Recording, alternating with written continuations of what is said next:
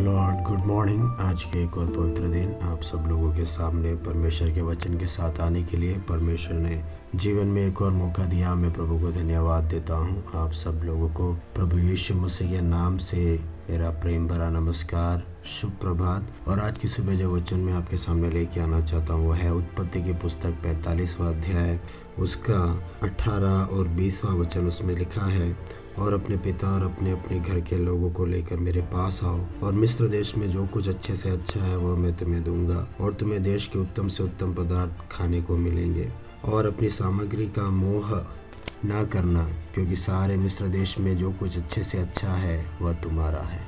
ये जो वचन है, फिरौन ने यूसुफ से कहा है। फिरौन यूसुफ को आज्ञा देता है, जब फिरौन को ये पता चलता है कि यूसुफ के भाई मिस्र देश में भोजन लेने के लिए आए हुए हैं और फिरौन और उसके सारे कर्मचारी इस बात को सुनकर बड़े खुश होते फिरौन आज्ञा देता है कि अपने माता पिता को, अपने भाइयों को, अपनी संपत्ति समेत यहाँ पर मिस्र देश में लेकर आ। यहाँ पर उनका पालन पोषण होगा, यहाँ पर उनकी देखभाल होगी।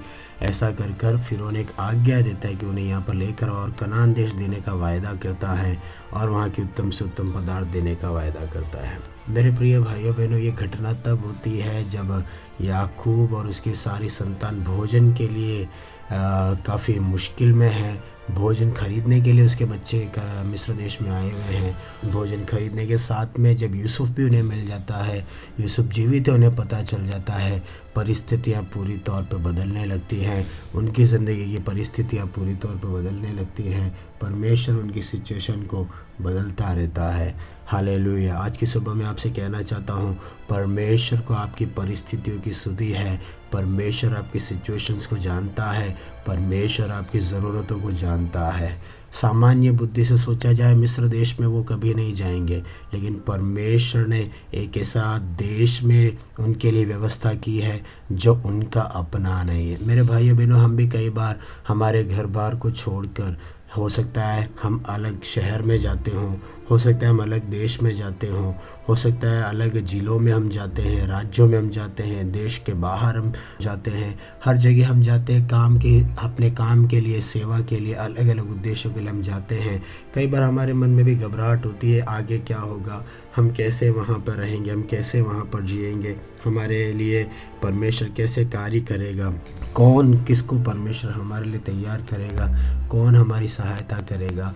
हमारी अवस्था कैसी होगी? ऐसे कई सारे सोच विचार हमारे दिलो दिमाग में चलते हैं। मेरे भाइयों, बहनों, चाहे आप अपने शहर में हो, चाहे किसी और शहर में हो, चाहे आप अपने राज्य में हो, किसी और राज्य में हो, चाहे आप अपने देश में हो या किसी और देश में हो, परमेश्वर आपके लिए वहाँ पर भी व्यवस्था करने के लिए तैयार है। यहाँ पर याकूब और उसकी सारी संतान मिस्र देश में रहने के लिए आए नहीं हैं। लेकिन परमेश्वर ने फिरौन के मन में अभी से कार्य किया कि उनको जो भी चाहिए, उसकी पहले से ही व्यवस्था करने का वायदा फिरौन यूसुफ के साथ करता है और उस वायदे के साथ उन्हें आने के लिए वो बोलता है। मेरे भाइयों, बहनों, हमारा परमेश्वर वायदे का धनी है। हमारे परमेश्वर ने जो वायदा किया है, यीशु मसीह ने आपसे जो वायदा किया है, उस वायदे को पूरा करेगा, आपकी ज़रूरतों को पूरा करेगा, आपके लिए पहले ही वो व्यवस्था करेगा। यह ना सोचे मैं कहाँ आ गया ये ना सोचे मैं कहाँ रहता हूँ। ये ना सोचे कि मेरा आगे का काम कैसे होगा।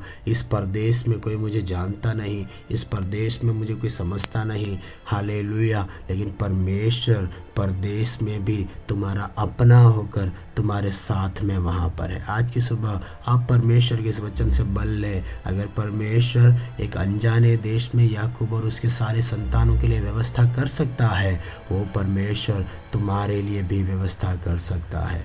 आज की सुबह परमेश्वर इन वचनों के साथ आपको आशीष दे, क्योंकि व्यवस्था करने वाला परमेश्वर मेरे लिए और आपके लिए जीवित है। इन वचनों के साथ परमेश्वर आपको आशीष देने पाए।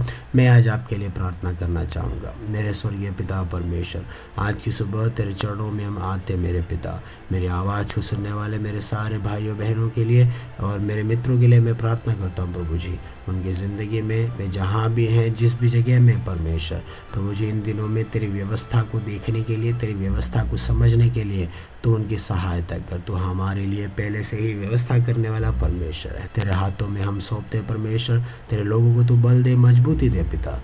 मेरी प्रार्थना तूने सुने, धन्यवाद हो। यीशु के नाम से मैं ये दुआ माँगता हूँ। आमीन। आज का दिन आपके लिए आशीषमय हो। आज का दिन आपके लिए मंगलमय हो। प्रभु आपको धन्य करने पाए। एक और बात, प्रभु यीशु मसीह के नाम से आप सब लोगों को जय मसीह की। आज का दिन आपके लिए शुभ हो।